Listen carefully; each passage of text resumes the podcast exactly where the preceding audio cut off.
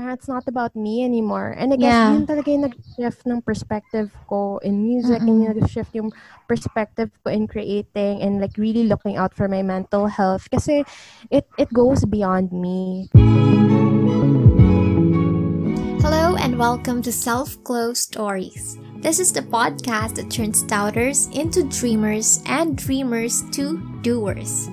I'm Kishali, your host, and each week I share content about lifestyle, self growth, productivity, creativity, and more.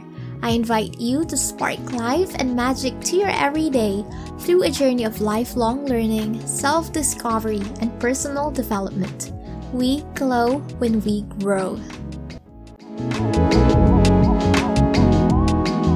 I'm just so excited. I had the privilege to have this open and vulnerable conversation with one of my heroes. It's Chelly, a singer songwriter who is also a mental wellness advocate. And you know what? She does web design, she crochets, she handles the marketing side of her family business. She is a lot of things that I can't summarize in a bio. So let's just dive into the conversation, get to know her there, and enjoy the episode. So, hello, Ati Chelly. Thank you so much for doing this. How have Thank you been? having. Well, not super good, pero embracing na lang the, you know, the low, the low points. Pero yeah, getting by in a way. Syempre kasi ang daming nangyayari. And, Mm-mm. You know, it's really overwhelming and it's kind of paralyzing. But I've been coping better. I've been crocheting. Ako. Nakita ko nga. I'm trying to learn Oo. that. Pero wala Go, talaga. go. Hindi ko kinakaya. parang- Napipikon Talaga? ako, napipikon ako kapag hindi ko siya mapasok. Ah, so, Yeah. yun. Speaking Mm. about the ano, coping, ganyan, especially during this uncertain time, di ba po you're a mental wellness advocate? So, parang what encouraged you to promote mental wellness? Well, I guess it's also based on like my personal journey. Kasi parang, um, since I am also diagnosed with, um, I'm di- currently diagnosed with PTSD, with this post-traumatic stress disorder and um, depression. So it's something that I learned to embrace over time and acknowledging that that I need professional help. Parang that helped me better like to cope and everything kasi kailangan mo din i-acknowledge kung nasan ka eh, kung Mhm. sino ka pa talaga. Like it's not really like allowing um the illness in a way to like define my life, but it's more of just identifying it so that I can parang I know how to navigate through life with with that. Kasi syempre like tayo may kanya-kanya tayong trauma sa buhay and Yeah. parang I believe that every person needs to really go through that inner journey, to really go inward. And it's not normal kasi parang um, in a way, lalo na dito sa Pilipinas, like living in a third world country, yung Mm-mm. parang, yung toxic positivity culture at yung masyadong na-romanticize ang resilience. So, Yeah. ayun, um, kaya din tayo may mga ganitong trauma kasi napapass on din siya eh. Parang from, I mean, historically nga, we are an oppressed nation. So parang napass on yung ganong values. And I guess I want to counter that culture in a way. That's why, yun, parang I want to normalize mga vulnerable conversations and really normalizing people seeking professional help uh, in terms of psychological help. Kaya yun. Yeah. Kaya parang yun yung paninindigan ko sa ginagawa ko na like beyond music, it's really talking about it and really sparking more conversations about these things.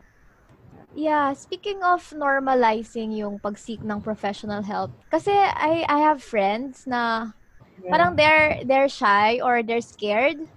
Parang Yes. dahil nga siguro sa stigma around it. So, yes. how do you encourage people na it's okay to seek help, ganyan? It's nothing to be Ah. ashamed of. Mm-mm. I guess it's really a matter of like um holding space for them. But then again, kasi yun nga yung point eh, na parang you have to Mm. learn how to hold space for yourself first. Kasi you can only do so much to help people. That's why it's important na matulungan mo rin mismo yung sarili mo. At yun, yun yung mag-radiate sa ibang tao. Kasi if you're capable of holding space for yourself, you'll be able to hold space for other people. Kaya, ewan ko, hindi kasi din siya pinipilit, but it's more of like, parang important na maramdaman kasi ng tao na hindi mo sila ginajudge Yeah. at parang safe sila dun sa space na binibigay mo. Pero yun nga, hindi nila maramdaman yun kung ikaw mismo, hindi mo yun ginagawa para sa sarili mo. So yun nga, you can't give what you don't have. So that's why, um, in terms of taking good care of my mental health, parang pinaprioritize ko din yun na ako din mismo, binibigyan ko yung sarili ko ng ganong space na yun, to just be, na example, parang, kung nagkakaroon ng mga depressive episodes, ganun, parang, hinahayaan ko lang din sarili ko, parang, inaalaw ko lang na umiyak, inaalaw ko lang sarili kung hindi ko feel gumawa ng kahit ano, yung mga ganun. So, parang, ganun din yung pakikitungo ko sa ibang tao. Mm-mm. Pag, um, para ma-encourage din sila na, ano, na okay lang to seek help. Pero yun nga, it has to start with you in a way. Kasi can't really convince people. Kasi syempre, parang it's just a matter of um, showing them na um, it's more of asking them questions. Like what parang encouraging encouraging them to listen inward, eh, to listen to themselves more. At parang opening that there are options like this na parang if you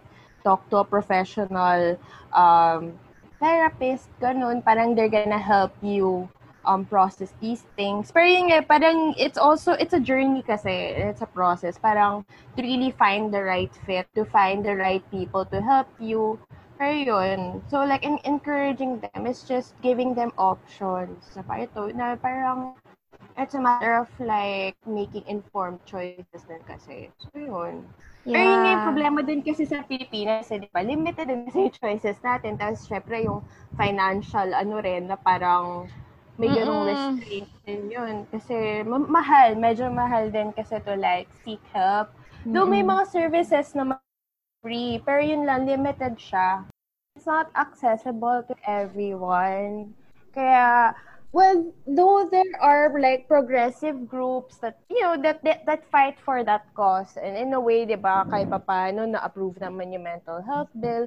There are steps naman being taken. Pero syempre, hindi pa rin talaga completely nawala yung stigma. So, yun. Kaya, patuloy pa rin yung mga conversations in a way.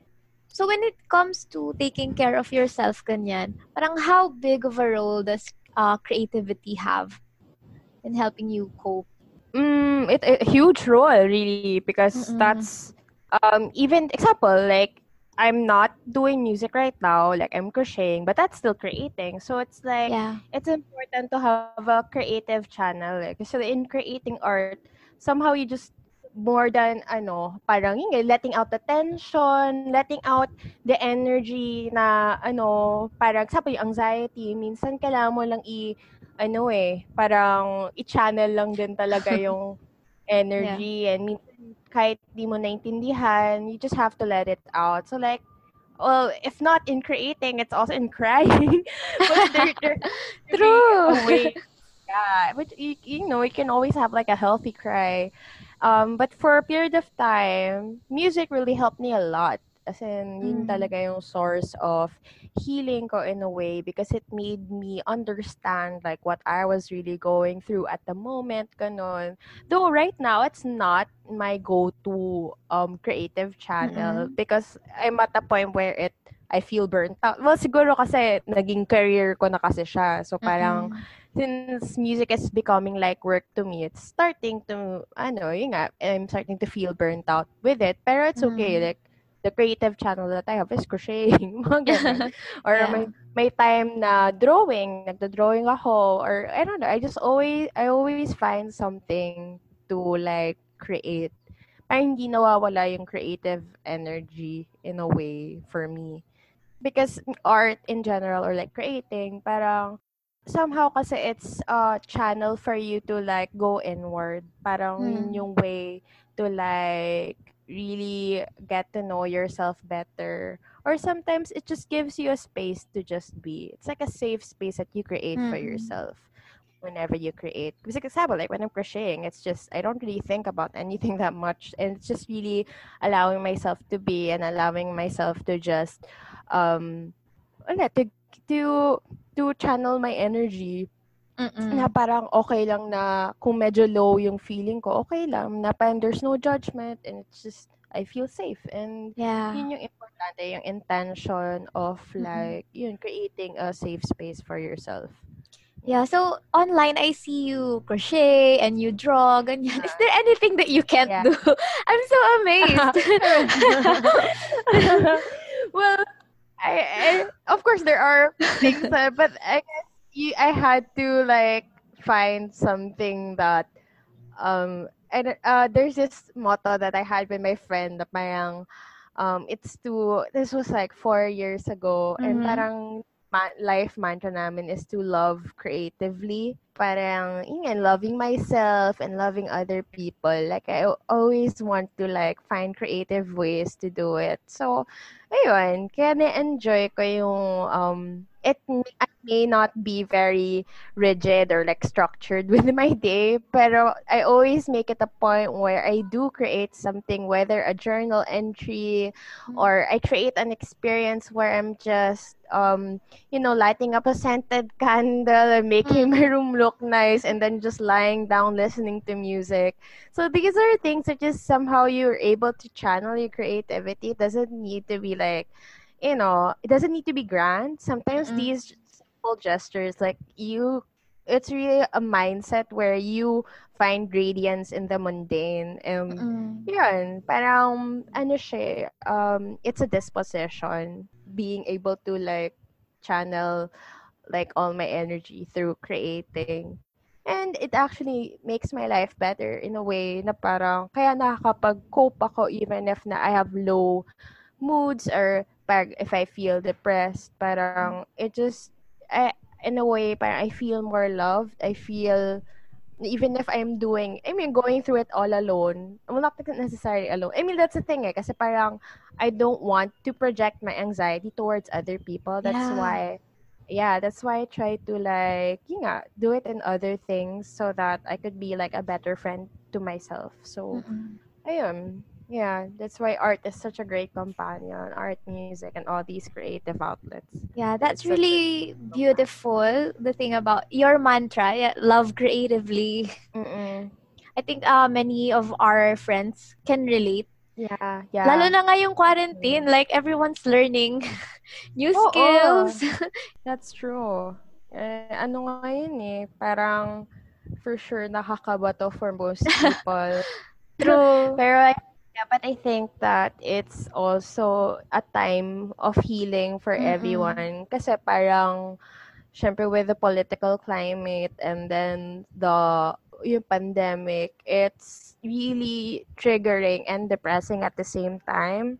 Yeah. kailangan nating ng lakas eh, to like go against it in a way or um, revolution kasi isn't just like there are different types of protests in a way Yeah. and I yeah that's why I feel like na um it really has to start within na parang everybody needs to go inward in order for us to like come together then at some point. Pero for now I feel like it's super valid like if you know pag wala kang energy for the day. Kasi sobrang nakakapagod kaya and it's not Oo. normal like what we're going through is not normal. So I try not to be hard on myself na rin kasi parang for a time inisip ko shocks ba't di ako productive? Gano'n wala akong ginagawa.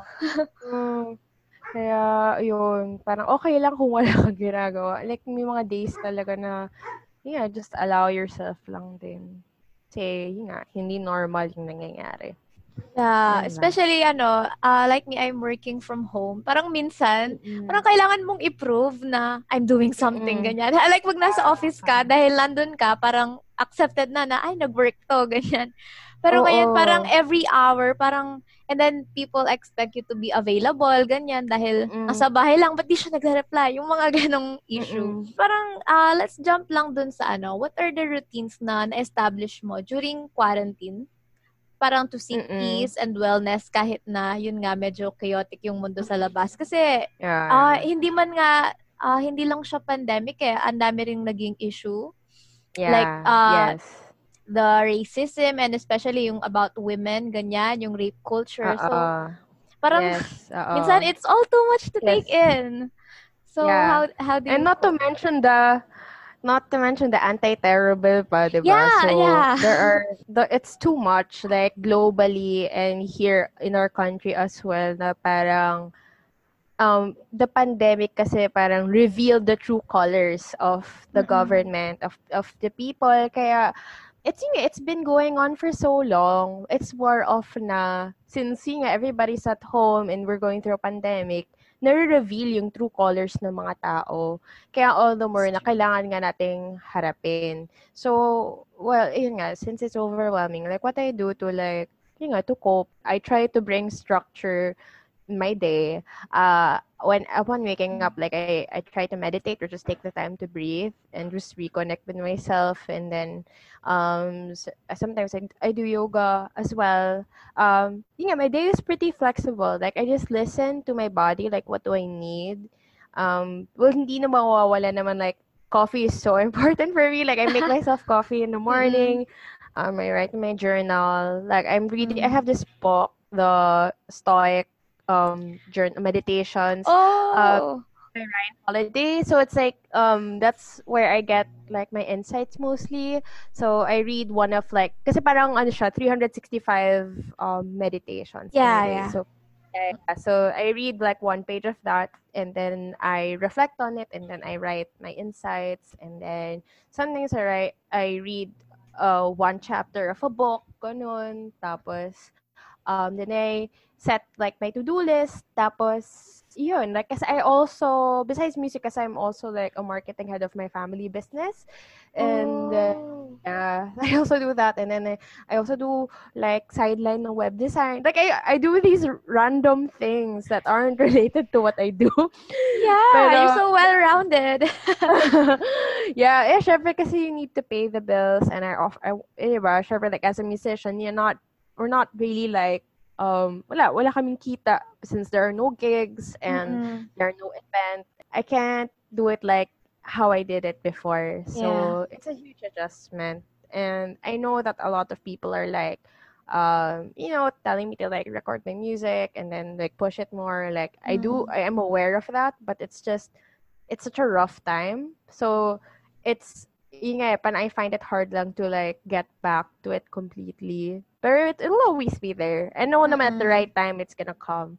But yeah, like so far my my um my work involves creativity and strategy.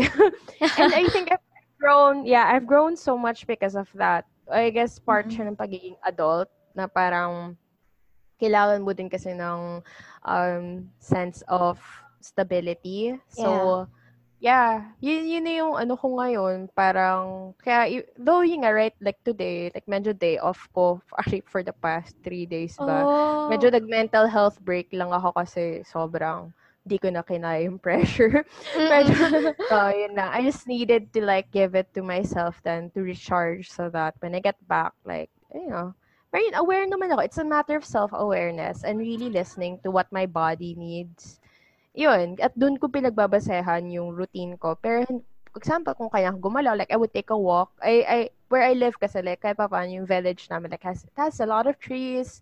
So, I get to, like, be with nature in a way, which is something I'm really thankful for. So, ayun, kahit pa paano nakakapag-relax ako. So, ayun. I was surprised na you're working as a marketing manager kasi 'di ba minsan Yeah. from the ano, from the outside looking in, sa mga kagaya ko rin sigurong fans, parang feeling namin minsan kung ano yung nakikita namin on Instagram or on Facebook. That's Yeah. all you guys do na parang, alam mo yun, Yeah. ah, naggigitara lang siya buong araw. Alam mo meron kaming no. fantasy na ganun lang. Pero yeah, parang na-shatter yung ano ko, yung thinking ko na ganon. Of course. ah, akala ko nga rin eh.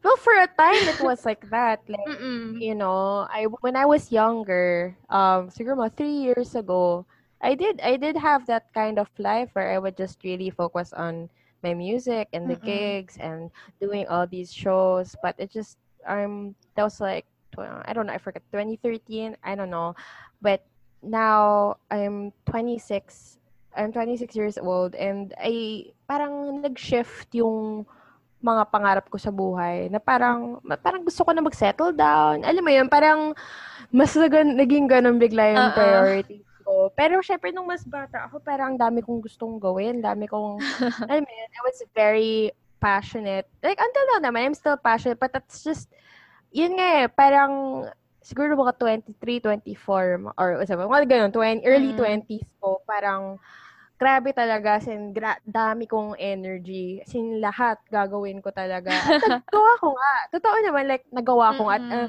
like, you know, getting to play in big shows and, you know, mga guestings and mga ganun publications, mga features. Parang, it was the dream for me. Like, I was able to do it. Pero, I guess, I w- now, I want to do something like, greater than myself na parang mm. parang I want to I guess yun nga, eh, find, it's important din kasi to find your place in all these chaos, like this chaos that is happening in the world. How can I serve the community, like with where I am at the moment, yung ganun.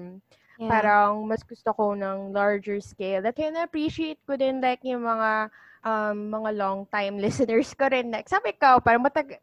Kailan bakit nakausap pa kita sa Twitter siguro nung yung ilang years ago na ba Yeah, 2018 ata yun. 2018, oo. oo. Yun, kasi parang during that time, parang dami ko pang energy talaga to like engage with every person. Kasi it just came to a point now. Na, well, that's why I'm so happy na you're doing something for yourself that you're actually launching this for you. Parang, oo, sobrang nakakatuwa. Kasi, yun yung, ewan ko, for me, parang very um, contagious kasi yung ganong feeling eh. Parang, mm-hmm. in a way, nakaka-inspire din siya. Kasi I feel like we need more people kasi to like talk about these things, about taking good care of yourself. Kaya yeah. uh, parang nakakatuwa lang. nakakatuwa that you're you. going. so, um, yeah, yun nga, um, yung nakwento nyo po go, na go. parang before, ganyan, you were able to perform in these events. Para how did you really mm. start? Kasi yung una ko kayong na-discover, na-release yung ano, magkaibigan or magkaibigan sa Twitter. That's 2016. Mm. Ah, Twitter, yeah. Uh, uh, 2015. It was 2015. Well, that was parang official start for me, like, in terms of me playing the cello while singing. Pero, I've been, alam ko, nag-gig ako sa root ng mga 2013. Pero, mm-hmm. guitar lang yun. Um, I start I ha I joined the Element Singing Songwriting Camp back in 2013. Kasama ko si hmm. Reese, si Clara, si Moira. Magkaka-batch oh. kami. Mm, magkaka-batch kami. And um, during that time, parang I I was since I I'm a cellist, parang yun kinukuha ako as cellist. Since na-establish yung connections ko with my fellow singer-songwriters. Parang, yun, si Clara, kinuha niya ako mag-cello for her. Si Moira, oh, kinuha din niya ako mag-cello for her. So, mga ganun. Tapos, si, ayun, kabatch ko din si Paolo Guico. So, may time din na I would play, nung Benjamins pa yung Ben and Ben. Parang, uh-uh. nag-play din ako for them for a time. So, ayun, yung mga friendships actually, parang it was a very nice community to be honest, na parang um, mga humble beginnings in a way. Parang, um, yun, parang lahat kami, like, we would um, play in small gigs together. And then, ewan ko, parang, um, ganun yung simula eh. Parang, yung feeling na sabay-sabay kami. Uh-uh. Noong pero kasi syempre parang at some point like you grow apart din.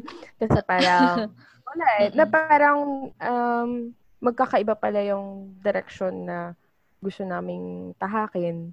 Pero in a way, nandun pa rin yung goal na parang we want to bring light to people through music. And yun, medyo mahaba siyang story kasi ang dami talaga nangyari over the years. So, yeah. parang, um, personally, dati rin pinag-isipan ko kung gusto ko bang sumikat na parang si Moira or like lagi kasing ganoon eh like yung mga connections ko kasi like with the industry like kilala ko si ganito si ganyan tapos parang yeah um, sasabihin sa akin, oh, paano kung gawin mo to parang si Moira or parang si ganito, parang si ganito. Always comparing. And, well, yun nga eh, parang I had to ask myself, like, parang, what do I want? Parang, bakit ko ba ginagawa yung ginagawa ko? So, ayun, parang, yeah.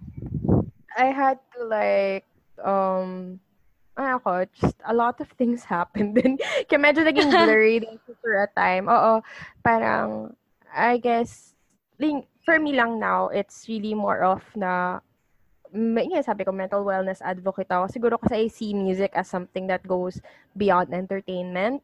Yeah. Na parang, I think I like how I'm doing things because I just like being me. So, Mm. yun, even if it's not like the usual, ano, um, way of doing things, parang, Uh-uh. ako, kasi ako sa ginagawa ko, like, kahit hindi ko man na, um, ako, alam ko na it doesn't stop here. I know na, for example, may mga music ako hindi ko pa nare-release, may mga bagay na Mm-mm. alam kong kaya ko pang gawin. Pero, yun, no pressure naman siya from my end. Kasi at the end of the day, parang decision ko naman yun, choice ko naman yun. So parang, ayun, now kasi mas freely na yung pag, ano ko sa buhay ko. Dati kasi na, sobrang napapressure ako kasi, Mm. alam mo yun, sabay-sabay kami mga kaibigan ko, tapos sila lumipad na, sa ako naiwan. Parang ganun yung pakiramdam ko Oh, for no. a time. Mm-mm. Oo, ganun yung pakiramdam ko. So it's, you know, parang I really felt down for a period of time because I felt like parang I was being left behind. Mm-mm. Kasi like, all my friends, kasi parang, oh, parang sabay-sabay kami. Pa- Akala ko sabay-sabay, pero hindi pala.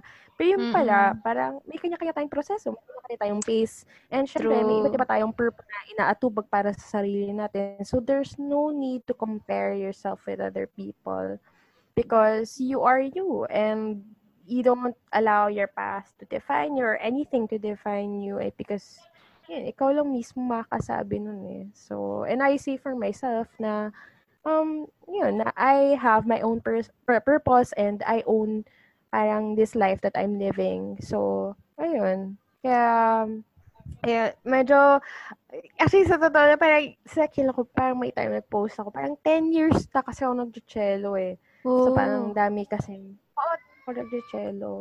Tapos, ang tawag dito, I was in and out of music school for 10 years. Ah, tama ba? 9 years. 9 years akong in and out of music school.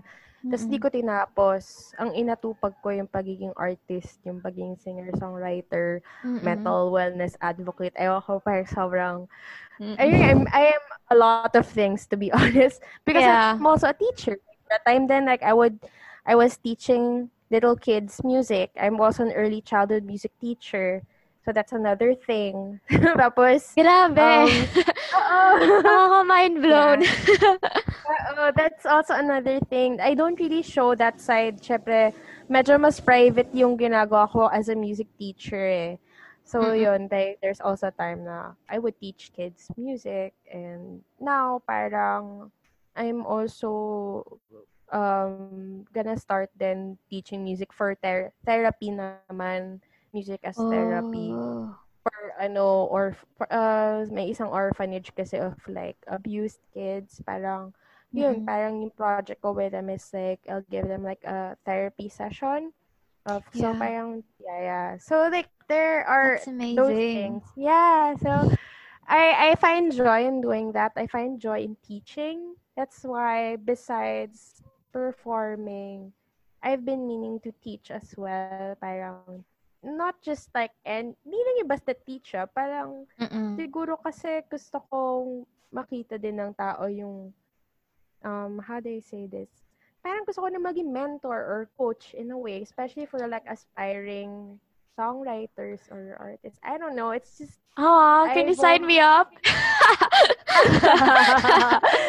yun yung gusto ko eh. Pero, I guess I'm not that confident yet. Pero parang may ganun akong calling eh. Siguro kasi Mm. parang, ano, you're not the first person that I get to talk to about these things. Kasi like, din ako na sa surprise eh. Kasi parang sometimes like, I get to like, talk to like one of my listeners. Tapos parang sobrang Mm. kavi- parang navaviban ko talaga. Siguro kasi parang gets, sobrang gets ko yung longing of like, you know, finding your purpose. Ano ba yung, parang yung medyo nawawala ka pa in a way, tapos di mo Oh. malaman ko ano yung, ano yung path mo, yung ganun. Like, I get all these messages and then, or sometimes like, I get all these encounters then na parang, siguro I want to do it in a larger scale. That's why parang may longing ako to teach. It's just that I'm not that confident or like may mga ganun pa akong fears. Marami akong Mm-mm. takot pa rin eh. Kasi example, yung pagiging songwriter ko, para alam ko,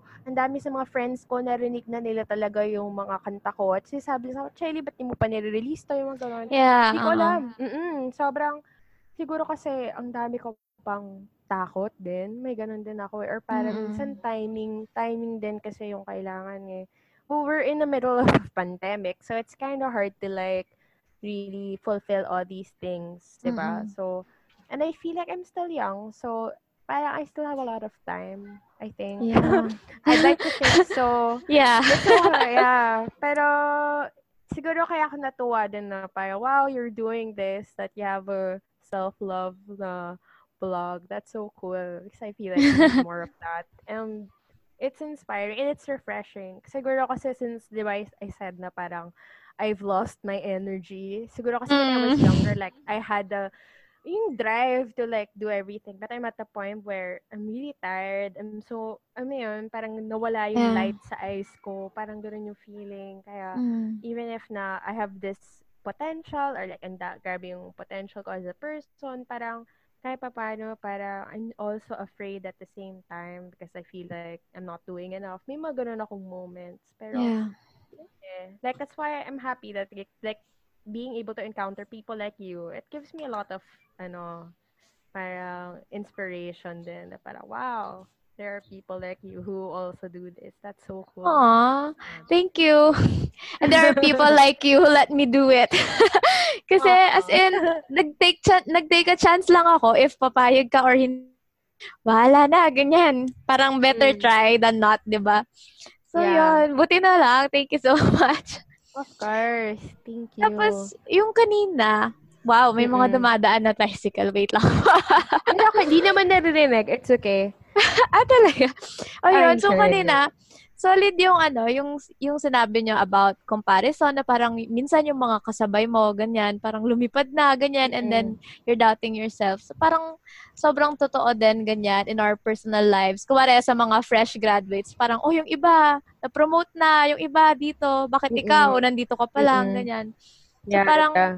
Yun. Pero what's amazing is, sa batch nyo, parang, nung time ko kasi, parang almost Mm-mm. foreign songs yung laging hit, ganyan.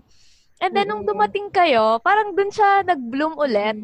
Para sa akin, na hindi ko lang sa Mm-mm. alam sa ibang OPM lovers talaga. Pero yon pagdating nyo, ganyan, uh, along with Clara. Reese, and Keiko, Oo. tapos pati ni Ben. Pa- As in, nag-boom, nag-boom yung OPM. So, it was really nice kasi you were one of my heroes. Lalo na yung ano, Oh. Yeah. Tapos nung uh, Street Teams Unite, you sang one Oo. song, pero wala pa siya sa Spotify. Tapos I was waiting. Nung kinakanta mo siya, naluha ako. I I think The Woman I Am ba yun? Anong I'm not? I'm not sure of the title, pero yung The Woman I Am, yung title. Ah. Tsaka Cityscapes. Oo.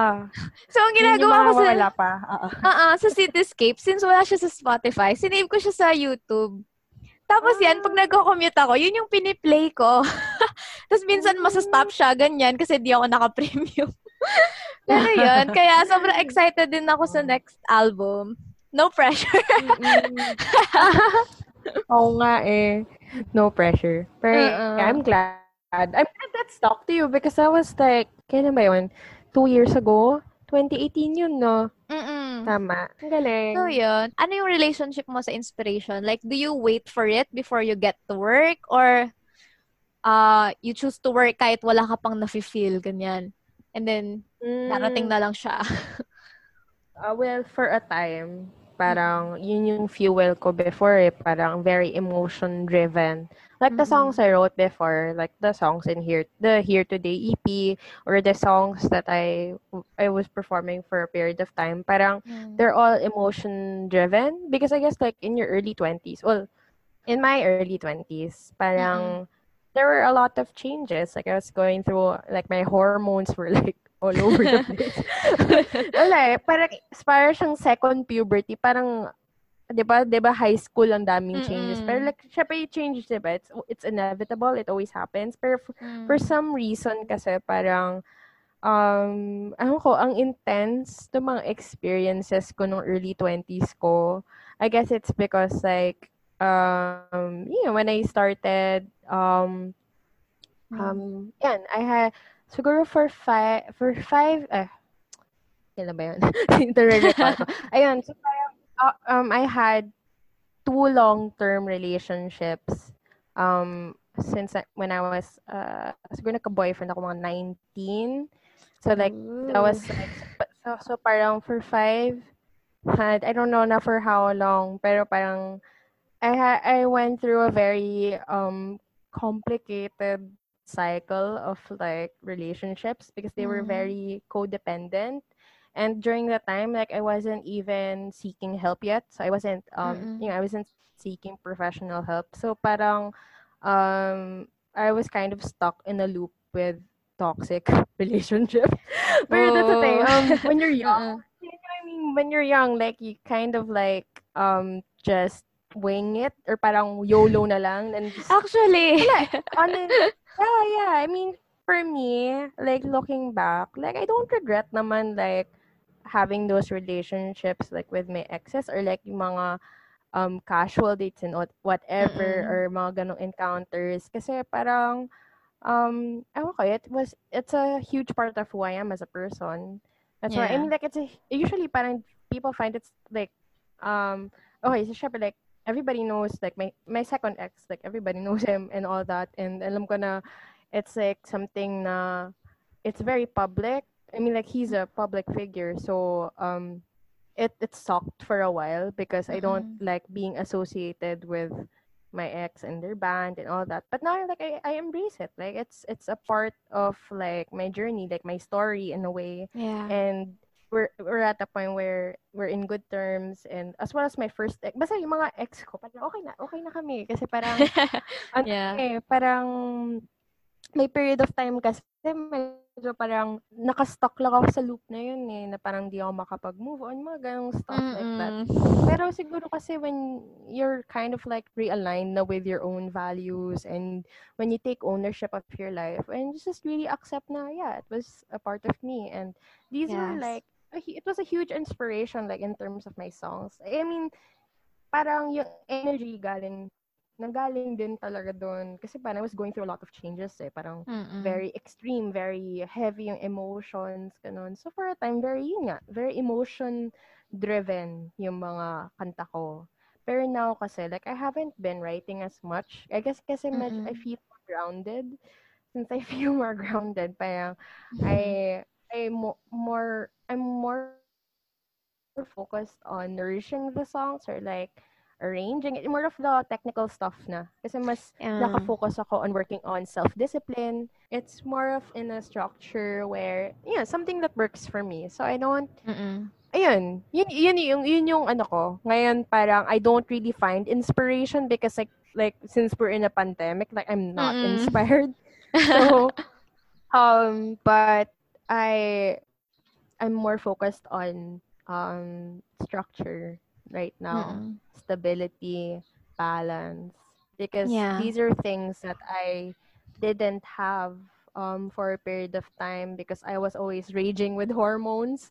But it's okay kasi yun eh. We all we go we all go through different seasons in our life Mm-mm. and now it's more of wala nasa ano lang wala akong kadrama-drama sa buhay ko ngayon. Siguro kasi um ano na eh nandun na ako sa point na gusto ko, I want to settle down. I want to, ano, um, I'm more of, uh, my priorities is, is more in towards that direction. Parang, oo. Kasi nung, though, syempre, parang iba yung level of excitement nung, ano eh, nung early 20s ko. Kasi, like, meeting different people, tapos, yung pag kinikilig ako, or parang, ano, pag ako, yung mga ganun, yung mga Mm-mm. stuff and all. Pero, syempre, parang, ano, but it taught me a lot. Like, I learned so much from the different heartbreaks I went through and from, ano din, um, processing my own trauma. Kasi I went through a lot of trauma then, not from the relationships, ah. Mm-mm. Baka isipin nyo, ano, hindi, wala. I mean, like, the, um, it's more of like, um, di ba recently the issues are ano about the rape culture Yeah. sexual assault like I myself went through assault I, I, I went through assault like when I yeah um I when I was a kid and also high school basta yung mga um it for ano iba't ibang period of time nangyari Mm-mm. siya. I've yet to share it and like publicly. Pero yeah parang yun kasi yung conversation ngayon parang feeling ko wala atang babae hindi nakakaranas ng ganung pambabastos eh. 'di ba? Parang I think every woman goes through like catcalling or they get harassed or they get assaulted and it's Mm-mm. really devastating. Kaya um siguro kasi it's a culture then where um parang we were mold like as women like we are molded to just be quiet, to be silent, Yeah. to have no sense of boundaries. And I guess now parang I'm at a point where I do want to set boundaries and you know, na parang mas natuto na ako maging na magalit kasi dati kasi Mm. wala akong anger sa system ko like I have no sense of boundaries eh. like I Mm. tend to just like keep quiet and parang ayokong magsalita para lang Mm-mm. walang gulo ayoko ng conflict so tatahimik na lang ako pero now kasi like I can't put up with that anymore na parang I realize that anger is actually a fuel to fight for injustice, to fight for what is right. So, Yeah. ayun, yun yung mga natutunan ko lately. Siguro kaya mas um, grounded yung basis ng um, ng mga ginagawa ko. Kasi, eh, yun nga, eh, you have to know your values. You have to know your Yeah. why. And in a way, parang yun yung parang nakakatibay ng loob. Kaya yun, parang that's why in a way, example when it comes to talking about relationships wala parang hindi na siya ano sa akin eh parang um, pinagtatawanan ko na lang siya like yung mga stories about my ex ganun parang oh, parang maga, parang ano na lang siya sa akin kasi there are heavier issues to talk about like Mm-mm. yun nga eh, like in, in systematic error din talaga, like in political climate na Mm-mm. parang, wow, there are bigger issues that need Yeah. to be discussed. There are bigger issues that I need to address. And it's not just these, um, parang it's not about me anymore. And I guess Yeah. yun talaga yung nag-shift ng perspective ko in music, Mm-mm. and yung nag-shift yung perspective ko in creating and like really looking out for my mental health. Kasi it it goes beyond me. Kaya, Mm-mm. ayun, grabe din yung growth ko as a person kasi dati sobrang ignorante ko. Wala akong, kasi dati wala akong pake. Ito totoo. Kasi Totoo, from ako din. kasi parang sarili ko lang iniisip ko. Parang, Yeah. At okay, oo. And kasi we're all constantly learning pa eh. Yun nga, eh, ito, Mm-mm. itong pandemic, like, it really reveals a lot about ourselves, about the people around us. And it really Mm-mm. makes you look inward na parang, what do I value? Parang, bakit ba ako nandito? Yung mga ganong bagay. And Totoo yan. like, yeah, mm-mm. Kaya, ayun, kaya important na, ano, to go beyond ourselves. Kasi, eh, parang I feel like, we need each other more than ever. And it's, Mm-mm. it's really important na parang, ma, ano rin eh, for us to dig deeper. Because there is, yun nga, there's more to life eh, than all the hugot that we have towards people. True. And, and oo, totoo. Kasi, Parang naging yung Mm. ibang issues dati na parang sila lang yung binibig deal natin. Parang ngayon, you can set them aside kasi there are more things na nagmamatter. And sobrang nakaka-empower din yung the movement ng women. Parang ngayon, mas vocal na Mm-mm. talaga, ganyan. And I see a lot of people posting about it, ganyan, na slowly Mm-mm. nai-inform yung mga tao. Parang hindi Mm-mm. naman lahat bad things Mm-mm. yung nangyayari at least. Pero yon Mm-mm. we're all a work in progress pa din, syempre. we are, and we're constantly learning pa. Yeah. Na parang, and I, I think, ano, it's important to just really have that openness, openness to learn, and Mm-mm. really, ano, to have these conversations, like having this conversation with you. It's also a learning experience for, for me. Kasi parang, Mm. it, ano eh, parang, you ask questions na, like, I haven't been asking myself, to be honest. Pero like, while Mm. answering, I'm also learning. I'm also learning while I'm talking. Oh, that's Yeah. cool. Yeah. Mm-mm. So yeah, nasa ano na tayo, last part. Ito ano na lang sila, quick Okay. fire questions. Kung ano yung unang Mm-mm. maisip mo na sagot, yun na siya. Okay. Mm-mm. Number one, favorite song. Okay. Favorite song? Ah, hirap Diba? um, um, um, um, well, recently, ano, Ang hirap ng tanong na yan eh. sige, mag-ano na lang, um, recently ni nakikinig ako ng Twice. So, ano na lang, um, yung, ah, yung more and more ng Twice. oh, sige. Um, um, any music heroes na parang since bata ka ganyan, you look up to them? Ah, not naman exactly nung bata pa ako. Pero pag tinatanong talaga ako sino music hero ko, Mm-mm. si Cynthia Alexander, yung kapatid ni Joey Ayala, I don't know if you know her. Um, medyo underrated, like folk singer-songwriter siya, na parang, um, nasa States na kasi siya. Anyway, Cynthia Alexander. Mala, as in, kung papakinggan mo yung music niya, masasabi, Mm. maririnig mo na, ah, dito nang galing si Chelio. Siya yung peg, no? Oo, siya yung peg, yung peg. Favorite song from your own album? Yung Under a Bluer Sky.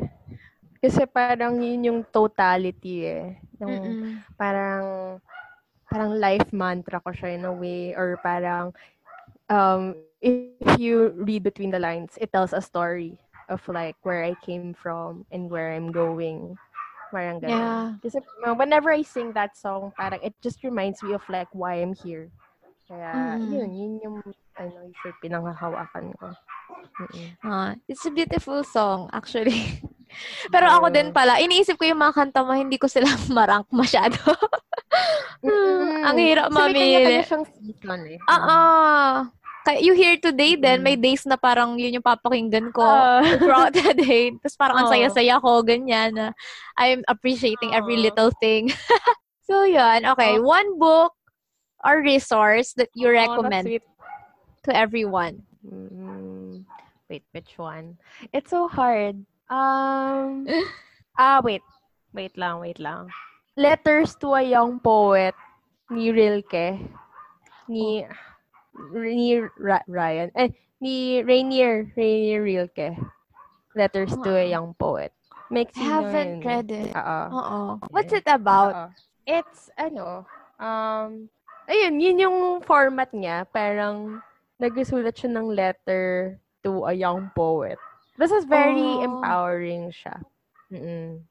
Si Ray, ah, Rainer, Rainer Maria Rilke. Yan. Mm. Okay, Yeah. last one. Um, short message for those who are struggling with anxiety. Um, take the time to listen to yourself. Take the time to breathe and allow yourself to be. You know. Yeah, sometimes we overcomplicate things. Pero going back to the simple things, yun pala talaga yung makakatulong sa atin. Yeah, yeah, yeah. Kasi the answers lie within. It's, ano, I realized that na, um, kasi for so long, diba, there, I would get, yeah, there were messages. Like recently, I also got a message, and I realized I Mm. can't really help people, eh.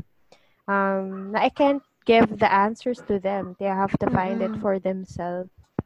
Yeah. Kaya, siguro, kaya siguro, yun nga sabi ko, parang there's that longing then to, there will always be a longing to help people, but I feel like I can only help them better if I'm Yeah. able to help myself. Oo. Parang no matter what advice you give to people, it's really, really just encouraging them to like ask healthier questions within themselves. Yun yun eh, na parang kailangan meron kang disposition of questioning parang why Mm-mm. you're here, parang what do I value, what matters to me. And yun nga, I think if you open yourself to that journey, you'll find the answers along the way. And that's it. Thank you so much for listening. If you Oh my, the chickens are already awake. but if you haven't listened to the first episode yet, go ahead, pop those AirPods in because you're in for a treat. And amazingly, when I asked these two guests how they can encourage people to do something that's good and healthy for them, their answers were so similar. And I agree that the answer really lies within.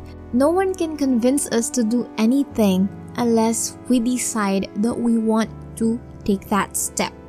For more of my takeaways and realizations from this conversation, you can go ahead and click that link on the description for the show notes. Do me a favor, if you love this episode, you're gonna love Shelly and her music. So go ahead and pre-save her upcoming single Ugoy ng Saglit.